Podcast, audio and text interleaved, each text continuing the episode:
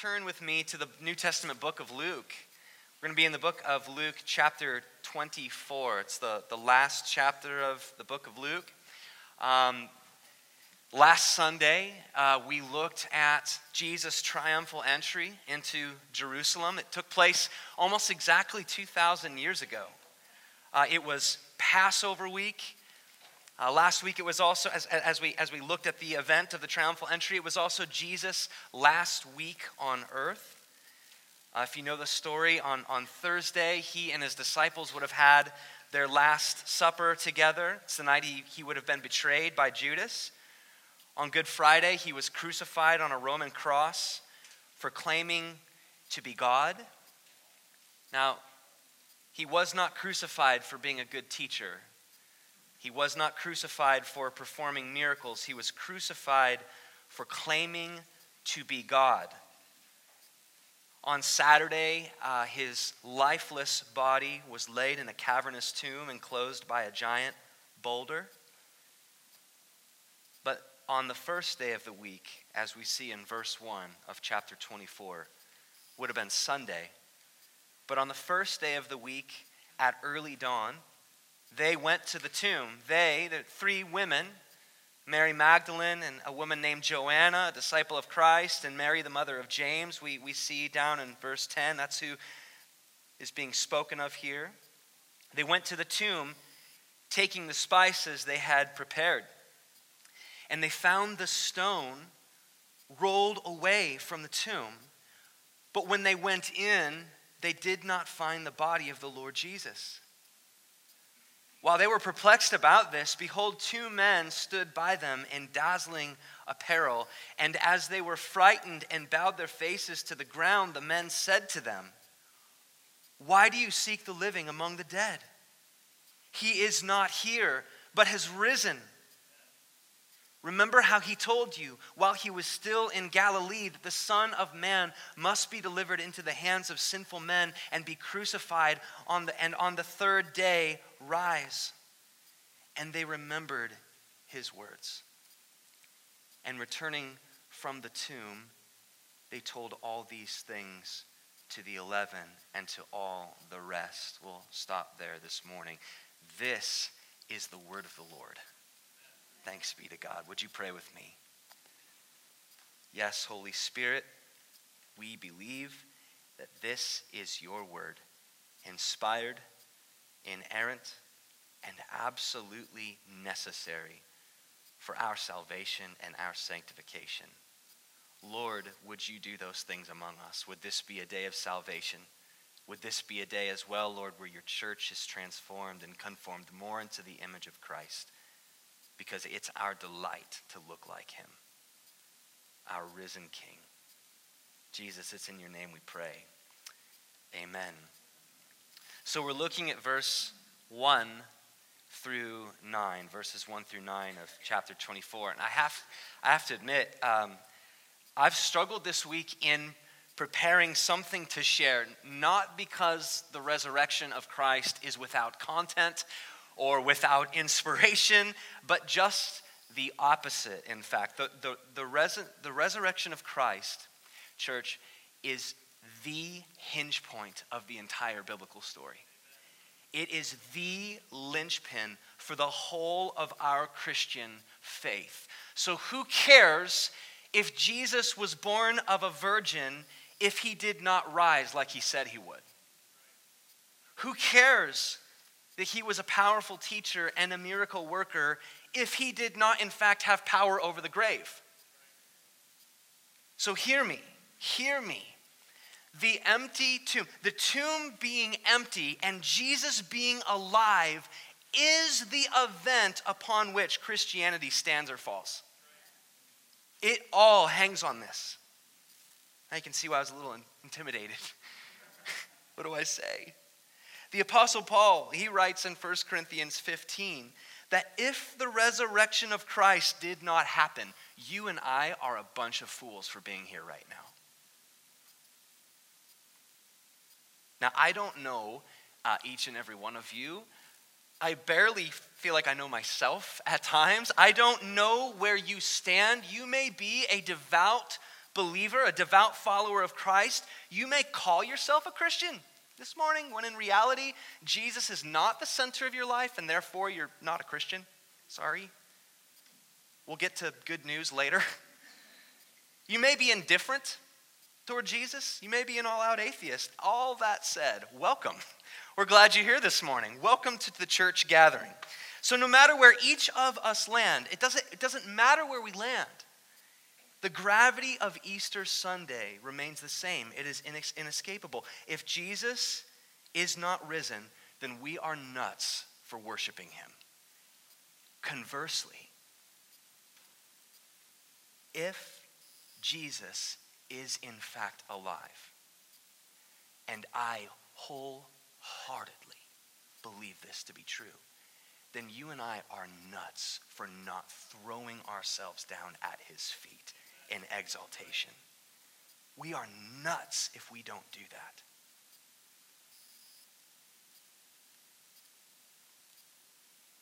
At early dawn, the Sunday after Passover, the, the day that, that this is all transpiring in, in Luke 24, it's the first day of the week. Three women arrive at the tomb in which the body of Jesus was laid just two days prior, right? So after Jesus' crucifixion, a man named Joseph from the town of Arimathea. He negotiated and secured Jesus' body. He prepared it for burial and then he laid it in a tomb. But because Jesus, uh, excuse me, Joseph, because this Joseph was a member of the council who voted for Jesus' execution, even though Joseph was opposed to executing Jesus, because Jesus, or Joseph, gosh, too many J's, because Joseph was on that very council, these women, these three women, didn't trust Joseph. That's why they're going to the tomb, right? It's Sunday, the Sabbath day of rest is over, and they arrive at the tomb with spices and ointments in hand because they didn't trust Joseph. They want to make certain that Jesus' body is adequately prepared for burial. So the book of Mark records that these women, they weren't entirely sure how they were even going to get into the tomb. Uh, it was sealed by a massive boulder uh, surprisingly, though, as they arrive, as we see, the stone has already been rolled away, but the only problem is that Jesus' body isn't inside. That's a, that's a, that's a big issue. Now, the book of John tells us that as these women peer into the cold, dark tomb, they see the fine linens that had been wrapped around Jesus' body by Joseph. They're lying folded on the ground, but as for the body, again, it's nowhere to be found. Okay, so just put your head in this space with me for a second. Just picture it with me. These women are already in mourning.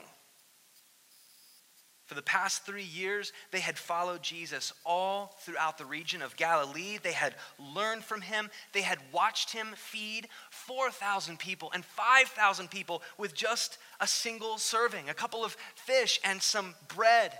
Mary Magdalene, one of these three women, had been freed from demon possession by Jesus.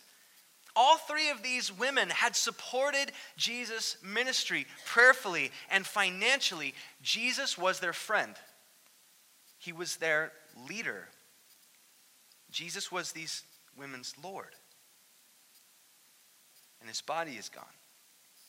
Now, I've heard stories of fallen soldiers, I've heard stories of avalanche victims whose bodies are, are never recovered. I've heard, I've not experienced, I've heard how torturous it is for these grieving families to never experience the closure of a burial. If you've experienced this, I, I am so sorry. And this morning, you have, uh, more than any of us, the ability to relate with these women as they stare in disbelief into an empty grave. These, these women are, are no doubt, they're, they're confused. As you imagine, as you can imagine, brokenhearted, they're angry, they're wondering what could have happened to the body. Was this a joke? Was it a hoax? Was this some sort of conspiracy? Critics of the resurrection certainly think this was a hoax. Still, ancient critics, modern critics of the res- resurrection chalk this up to a hoax. The fact is this, though no one, not ancient critics, not modern, no one argues that the tomb wasn't empty. The tomb was empty. The question among scholarship that's been buzzing the planet for the last 2,000 years is what happened to the body? The tomb was empty, but what happened to Jesus' body?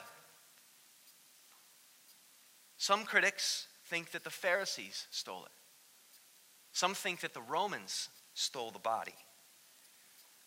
But for both of those groups, the Pharisees and the Romans, this would have been counterintuitive.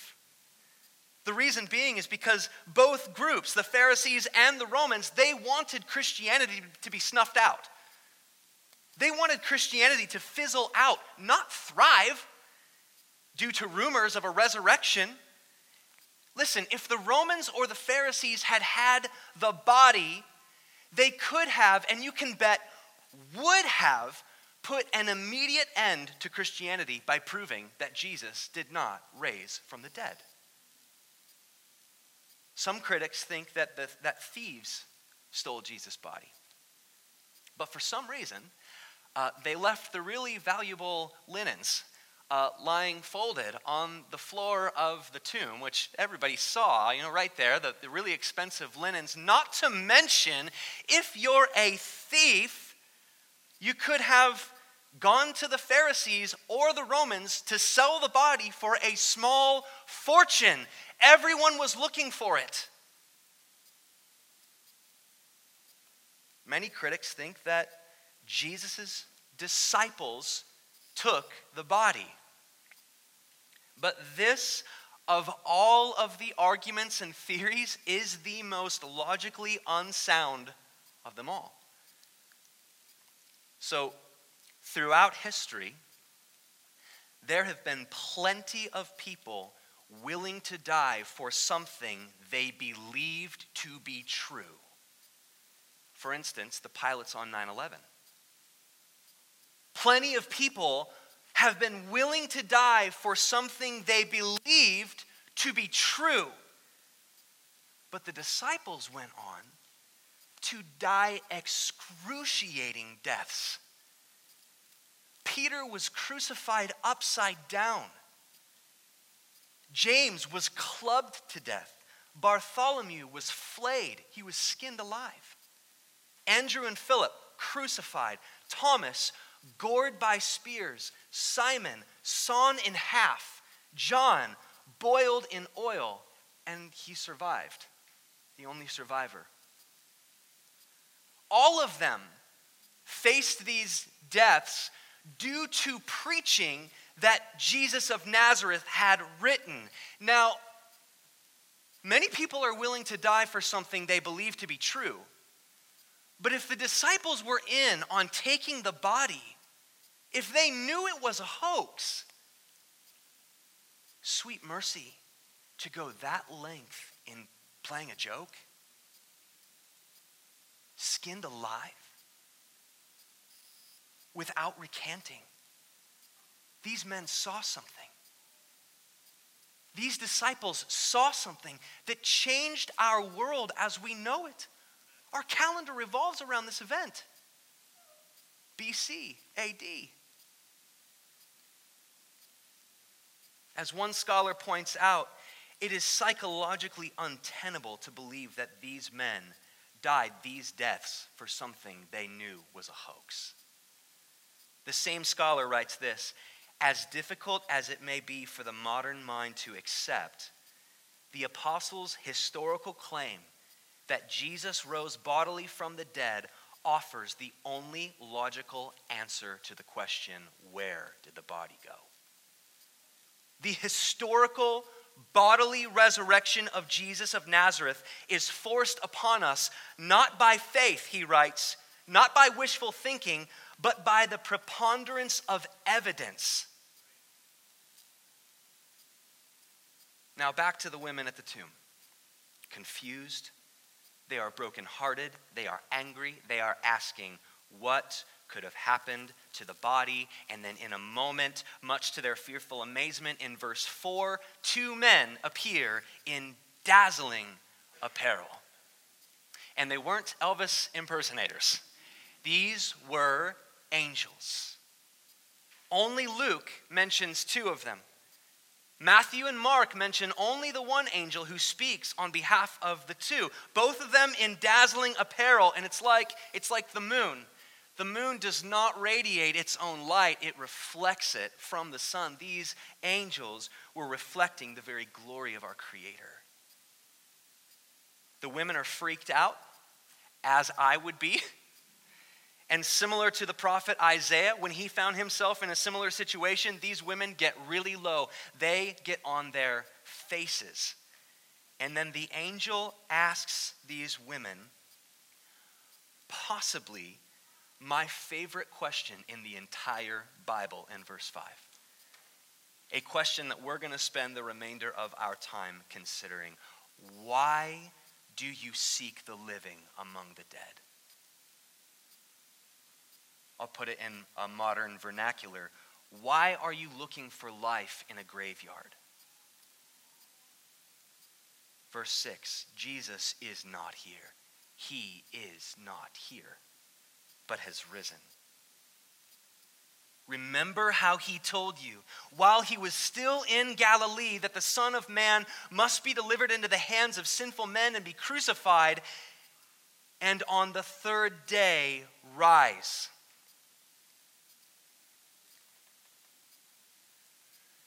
Now, this never happens to me, but men, to those of you who are married, does your wife ever ask you to get something for her, like out of the closet or the cupboard?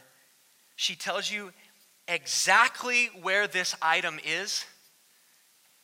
So you go and look for it. this never happens to me. You go look for it only to come back and report that, honey, it's mysteriously not there. What you have just sent me looking for, this item, I'm doing you a favor. I went and looked. I looked really hard. I didn't find it. And then she asked me again, oh no, maybe you, not me.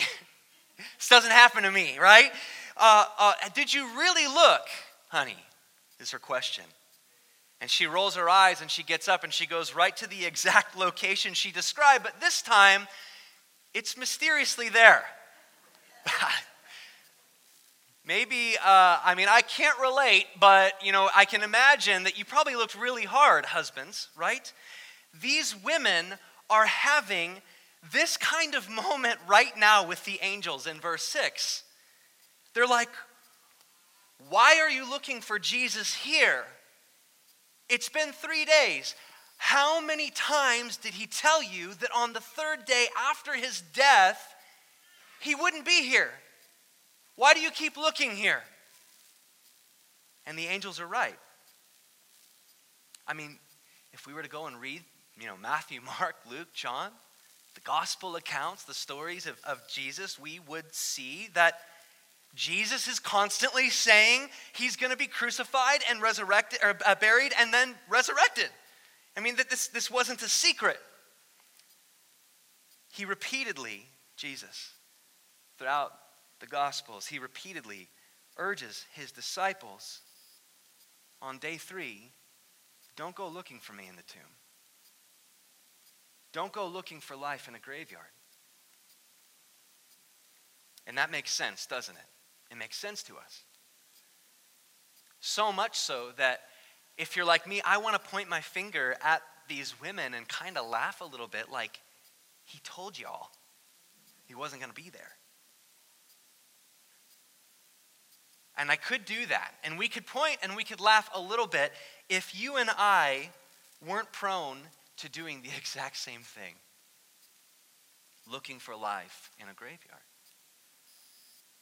Each and every single one of us is guilty of looking for satisfaction, for safety, for security, for fulfillment, looking for life where it will never be found. For Adam and Eve, it was a piece of fruit. When we look to anything to give us what only God can give us, it's called idolatry. Adam and Eve looked at a piece of fruit Now we want to think, right, at first, well, that piece of fruit must have been just absolutely out of this world. And it probably was. The real idol wasn't the piece of fruit, the real idol was themselves. They thought they knew better than God. Their creator, who told them how life works and, and how to live in, in, in, in, a, in, a, in a state of flourishing, eh, didn't believe it because their, I guess, greatest idol in themselves was this pursuit of knowledge and higher consciousness. Now, that's kind of fancy to think about, but man, look at all of the other ways that you and I are guilty of looking for life in a graveyard in our possessions and finances. Hello, America. In our jobs, the places we live, in our relationships, good heavens, in politics. Help us, Lord. In entertainment, in our very bodies, in our anatomy. We are all of us in the predicament of Adam and Eve. We are all of us looking for life in a graveyard. If you have ever said to yourself or thought to yourself, if I only had that car I've been wanting, I would be satisfied. I would really be satisfied. Or just a little more money in the savings account, and then I'd be set. I'd be safe. Friends, read the Old Testament book of Ecclesiastes. King Solomon had every luxury on the planet. He had every security that money could afford. But do you know what he did not have in those things? Fulfillment, life, satisfaction. And we needn't look any further than Hollywood. My goodness, read, if you dare, read the cover of a magazine while you're waiting in line at the grocery store. Look at these celebrities. They have everything, and yet they are in and out of absolute clinical rehab, manic depression, suicide, looking for life where it will never be found. If there were people around us that we could point to and say, look, they have everything, they're fulfilled, it would be the stars, it would be the athletes, it would be Hollywood, would it not? And it's just absolutely empty. Maybe you're looking for life in vocation and location, your job and where you're at. If you've ever thought to yourself, now be honest, this type of job in this particular city, living in this kind of neighborhood, that's all I'd need, and I would finally be happy. We'll read the book of Esther. We just finished it. A Ahasuerus King Ahasuerus was made, but he was miserable. He was miserable. If we were meant to find true life in any of these things we desire, surely one of us would have found it by now. Surely. But the great philosopher C.S. Lewis nails it home when he says, if I find in myself a desire which nothing in this world can satisfy, the most probable explanation is that I was made for another world. What about relationships? Looking for life in a graveyard, are you looking to another human being, another creature, to complete you in a way that only the Creator can? Are we glued to social media because we are terrified of missing out? Terrified of not being able to like that person's picture or have our post favorited? What about our own bodies? Look at the discontentment in our physical bodies in this country. I mean, we are now, we're, we're, we're, we're flying the coop. If I don't like being a man anymore, I become a woman. If you don't like being a woman anymore, you become a man. And all of us are groping for satisfaction and fulfillment. Yet look around, we're all miserable. If only my biceps would be bigger. My wife says, Amen. right? These are the things that we are constantly thinking about. My goodness, I need to ask myself, and so do you. Now, these are trivial. Some of these are just silly examples. We need to ask ourselves, though, where are we looking for life? And we're wandering around a graveyard. Because Jesus tells us himself in his Bible that money will never secure you, ever. It doesn't, it doesn't matter how much you have, you will never feel secure with the amount of money that's in your bank account. This is why we have billionaires walking the planet who still work. You ask them, I've read an interview, because it's not enough. Another billion would be enough. Possessions will never fulfill you. Ever, ever, ever. Relationships never complete you. Jobs never establish you. Politics will never quench you. Entertainment never delight you. Your body will never appease you. Don't we know this to be true, though? Deep down, deep down, we know this to be true. And so this morning, friends, I don't know where you are. I don't know where you are in relation to your relationship with Jesus, but Jesus is saying, today, this morning, to you, brother, it's day three. Stop looking in the tomb because I'm not there. Sister, it's day three. Stop looking in the tomb because I'm not there. Now, please don't take this as condemnation this morning, take this as invitation. If you're here and you recognize that when it comes to the search for true life, you recognize that you're lost without a map, I have wonderful news for you this morning.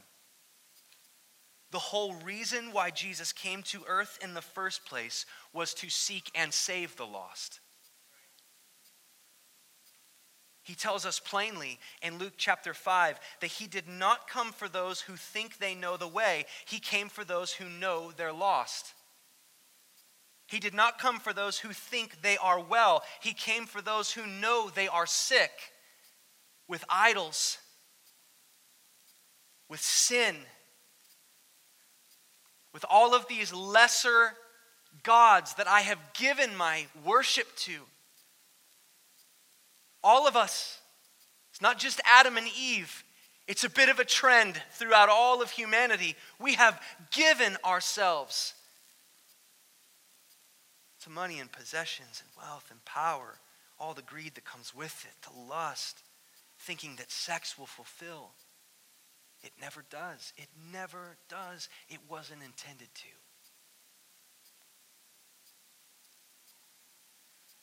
This is why, you know, Jesus' words in Luke 5, he came for the sick, for those who know they're sick for those who know they're lost in idolatry. This is why we see throughout the Gospels, we see prostitutes and thieves and murderers coming in droves to Jesus. They know they're lost. They know that money and possessions and sex are ultimately as empty as the tomb. Jesus says in his Bible and his word over and over and over that these things will never truly satisfy. The prostitutes, the drunkards, the swindlers, they know this. They come to Jesus in droves. But do you know who does not know this? The religious folks. It's the church people in Scripture, the good people who we don't see coming to Jesus in droves. Why? Because if you're looking in the tomb of religion, the sense of emptiness usually does not compel you to entrust yourself to the righteous work of Jesus, but rather the empty idol of religion compels us to the self righteous work of ourselves.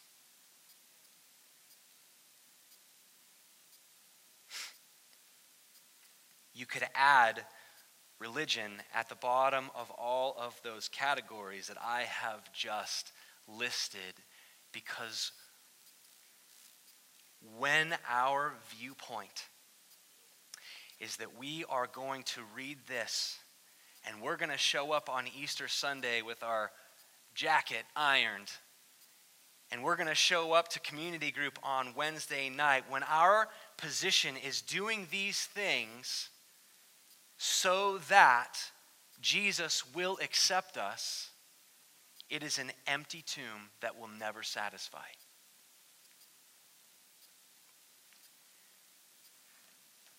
The gospel that we have seen in this passage and in these words this morning is that even in religion, we have the ability to be wandering around looking for Jesus when he is nowhere to be found. His position as resurrected Lord is an invitation to each and every one of us, no matter what our idol is, no matter what tomb we're looking in. His invitation is that we would come to him as needy people today. That we would come to him and that we would say, we believe, Lord, I believe that you looked upon my sinful, helpless state.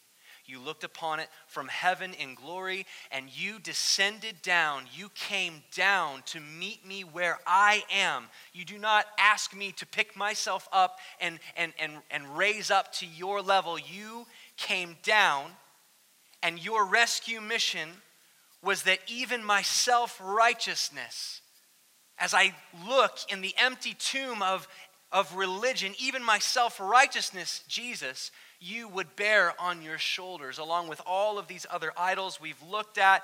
You would become these very idols of ours, and you would die, you would kill them, you would empty them of their power. And buried in the tomb and raised to life, conquering the grave, you now invite us not into a tomb but into life to come to Jesus and to receive, to receive freely, freely the satisfaction that only Jesus can give us. So, at the beginning of this time, I, looked at a couple of apologetics. You know, it's the evidence why the tomb was empty. There is more evidence to be found, and that is when you and when I get before the Lord on our knees and we simply say, God, if you are there, if you are indeed real, fill me. Lead me to yourself. And he does. And he does. And he does again and again and again. If you are like me, I've been raised in the church. I get to do this for a living. I'm a pastor. I am my heart is so full of idols. It's not even funny. And so as I prepared, I get to ask the Lord again, where am I looking for life where it can't be found? Bring me back. Save me from my sin, Jesus. Remind me that you are the all sufficient, all fulfilling, all satisfying creator God for whom I was made. The whole reason why these gospel accounts are even recorded. The entire reason for Matthew, Mark, and Luke, and John, John summarizes really nicely in John chapter 20. He says this These things are written, all of these things are written, so that you may believe that Jesus is the Christ, the Son of God, and that by believing, you may have life in his name.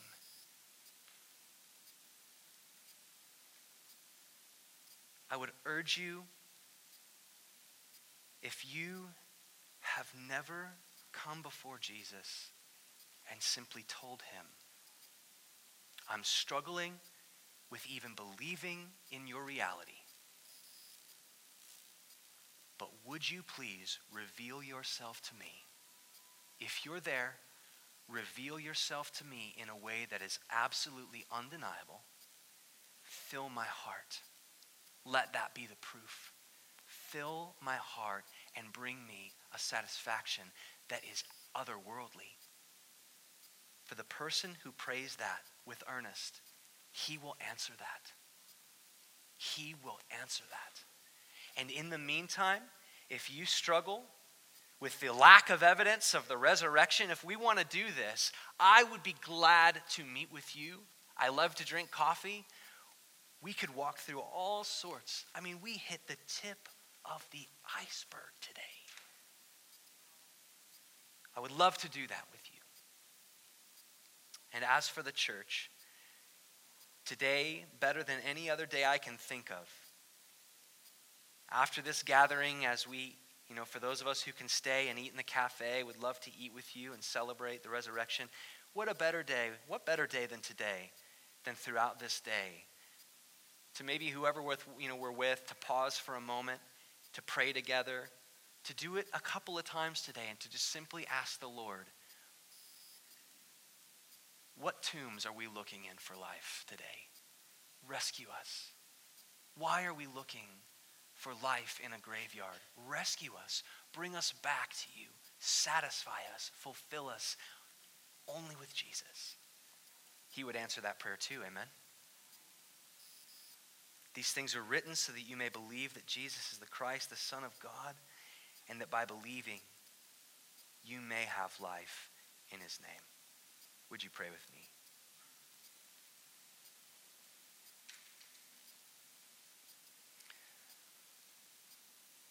Holy Spirit, this is the good news that you have empowered us to believe and to live and to proclaim this wonderful, miraculous news that none of us can wrap our heads around. We can't.